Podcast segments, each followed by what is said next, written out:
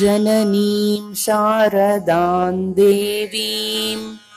रामकृष्णं रामकृष्णञ्जगद्गुरुम् श्रित्वा प्रणमामि मुहुर्मुहु